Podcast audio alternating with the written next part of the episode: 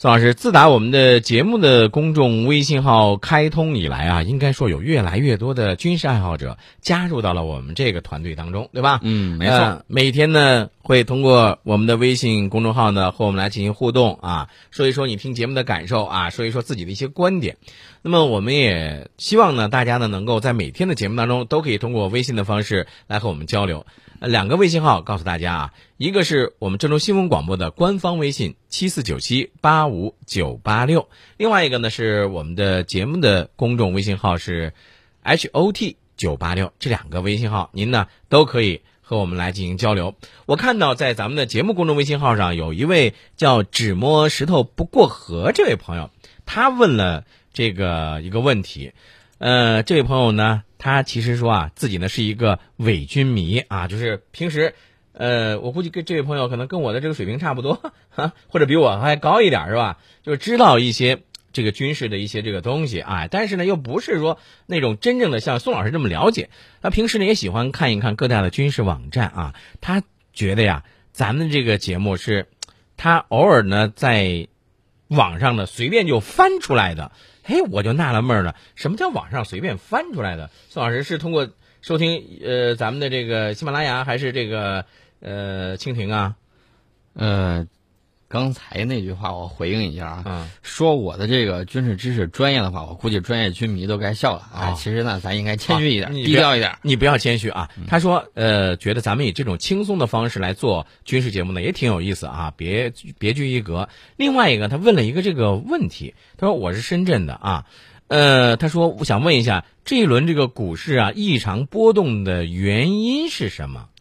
嗯啊、这个原因有很多，金融投机家的这个逐利的本能、监管的漏洞、盲目的跟风等等，都搅和到一块儿去了。嗯那么我们看到中财办的主任刘鹤在答记者问的时候说，经济没问题，股市也没问题。昨天收盘的时候是不是翻红了？对，嗯没错啊。呃，其实咱们说到了这个刘鹤，刘鹤他现在是中央财经领导小组的副组长。嗯，我看到这个有这个记者发微博这个图片，刘鹤右手边恰好是央行的行长周小川，嗯他的右后方是外交部副部长李保东。嗯啊，这个是在参加这个金砖国家峰会的时候，嗯有记者就采访刘鹤，问到经济问题，他当时说嗯，啊没问题啊，他还主动补充了一句说股市也没问题。对。其实呢，因为这个刘鹤这个身份啊，他是中国政界财经领域的重要决策人物，对吧？对，所以他主动向记者传递出股市也没问题的这个信号啊，就显得颇为不同寻常。没错，他现任是中央财经领导小组的副组长、嗯啊，这个应该是经济领域方面的这种智囊，非常厉害对对对，啊，所以我就觉得他这个表态啊，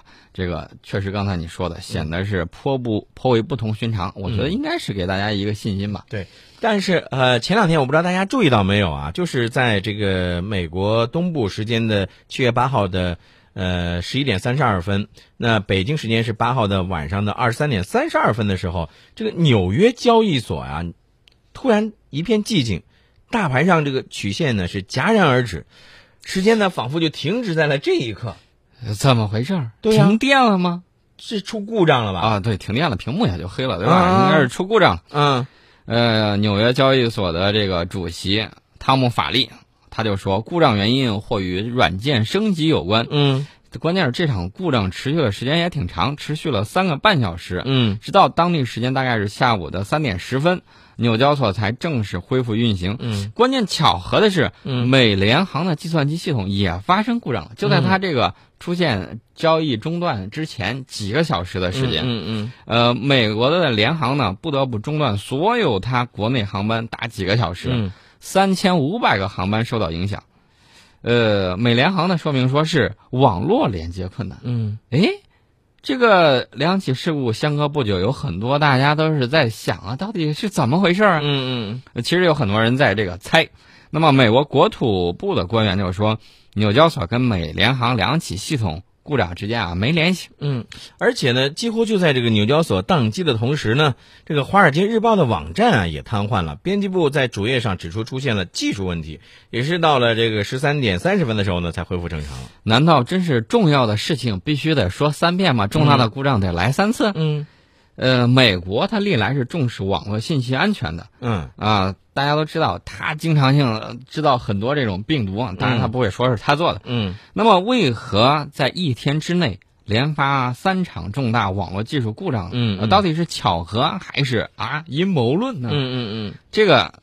大家想一想，这个要是发生在 A 股或上会怎么样？嗯嗯呃，那个我看到啊，网上有这个观察者网啊，他就采访了复旦大学国际政治系的副教授沈毅博士。这个沈博士呢是长期研究网络安全问题的，他这个在这方面是非常专业。嗯，哎，那咱接下来给大家来聊一聊啊，这到底是怎么回事儿？你看啊，就是咱们说到的一天之内三场事故，看来这个网络安全、信息安全，在这个美国啊，也是一个很严重的隐患。那么现在这个美国在这方面的面临的隐患都有哪些呢？这个沈毅博士就说，其实这几件事儿啊，就告诉大家，网络安全，尤其是基础设施所面临的威胁是这种现实存在的。嗯同时呢，告诉我们这些威胁的范围有多大，有多么严重。嗯那么受到这次技术故障的影响，嗯。呃，道琼斯指数大概跌了两百六十多个点。但是好像这个纽交所这不是第一次发生故障，对吧？对，在零一年的时候，纽交所在一次失败的夜间计算机升级之后呢，被迫是重启了计算机系统，也就导致了交易暂停。嗯，一零年五月的时候有一次闪电崩盘，嗯暴跌一千点，就在几分钟之内，嗯呃，然后就跳涨了。这个事故跟二零一三年的那个纳斯达克交易停嗯买事故差不多。呃，这非常相似是吧？啊，那回纳斯达克被美国证监会直接罚了一千万美元，嗯而且支付了两千六百五十万美元的集体诉讼和和解费。对对对，哎，其实呃，我觉得是这样啊，就是对于说到了这个网络安全这个问题，呃，对于网络安全问题的这个重视啊，应该说这个大家都认识了啊，但是。最重要的是什么？是不是要尽快设计出一套这个机制来应对这些问题？没错，他山之石可以攻玉啊，前车之覆，后车之鉴。这个大家要知道，美国的这个网络安全是全世界最好的，嗯那么我们还不如他呃这方面那么强大。那么对我们来说，他这些教训对我们有什么参考的这种经验？嗯哎，其实呢，就是要有一套比较成熟的防御机制，比如说第一时间进行信息披露什么的，嗯指导原则是啥？嗯你是撇清责任呢，还是勇于承担呢？嗯那么目的和手段之间如何有效的匹配？嗯你发布平台的这种载体是什么？哎，这个，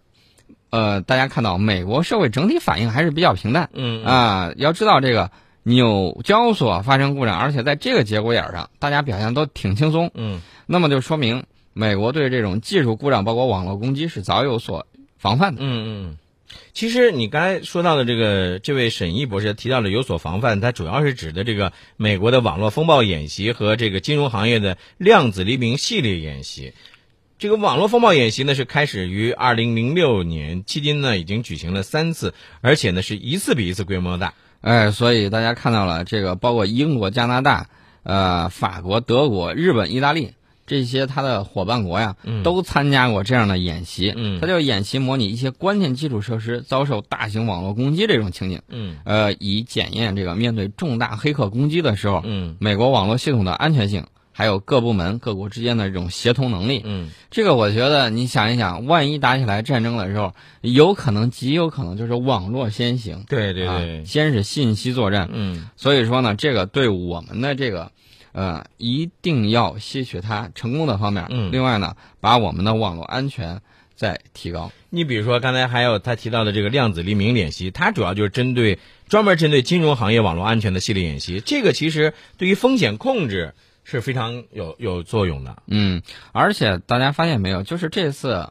美国人反应很平淡。嗯那么，不管是真的是阴谋论也好，或者怎样也好，嗯那最起码美国在发布这个呃消息的时候，嗯就发布的说，哎，只是一次普通的技术故障，嗯即便是网络攻击，它也说成技术故障。它这种对这个呃大家信心的这种把控以及嗯舆论的这种控制，也值得我们学习。嗯嗯对，呃，但是就像刚才咱们提到的那样啊，这个纽交所停止交易的时候呢，也正好是咱们中国股市持续下跌和希腊危机的这个时刻。那么，呃，大家也有也许会有这样的一个这个关心的这个问题，就是如果这次故障发生在 A 股，会带来什么样的这个问题？啊，这个刚才我们已经说过嗯了，我们从中需要学习的是这种建立应急协调机制，能嗯够跨部门、跨领域，甚至嗯跨国别的这种调动资源。嗯我们现在据我所知还没有这样的演习，嗯那么更谈不上现在有这样的机制。所以说，下一步在金融体系建设之中，需要迫切解决这个问题。嗯，大家都知道，金融安全也是国家安全的对一部对分。对对，那么在超限战里头就曾经设嗯想过，当时他依据的是当年那个呃亚洲金融危机，嗯，索罗斯啊做空的这个很多国家的这个股市的这个情况，嗯，呃，针对这种情况，这种金融风险带来的这种危害是非常大的。嗯大家想一想，一个国家辛辛苦苦啊挣了好多年，当年那个四小龙、四小虎，结果呢在金融危机中倒下。你想想，这些钱被金融大鳄卷跑了之后，你这个国家就没有充足的这种货币去啊发应你对你经济有所帮助，然后你整个对军事部门的这嗯种经济方面的这种支持嗯就没有了。对。然后呢，就等于说让他们自己国家的国防倒退了几十年。对，所以在这种情况下，我们对于网络安全，包括金融网络安全、金融体系建设这些呢，都是要进一步的去学习和努力的。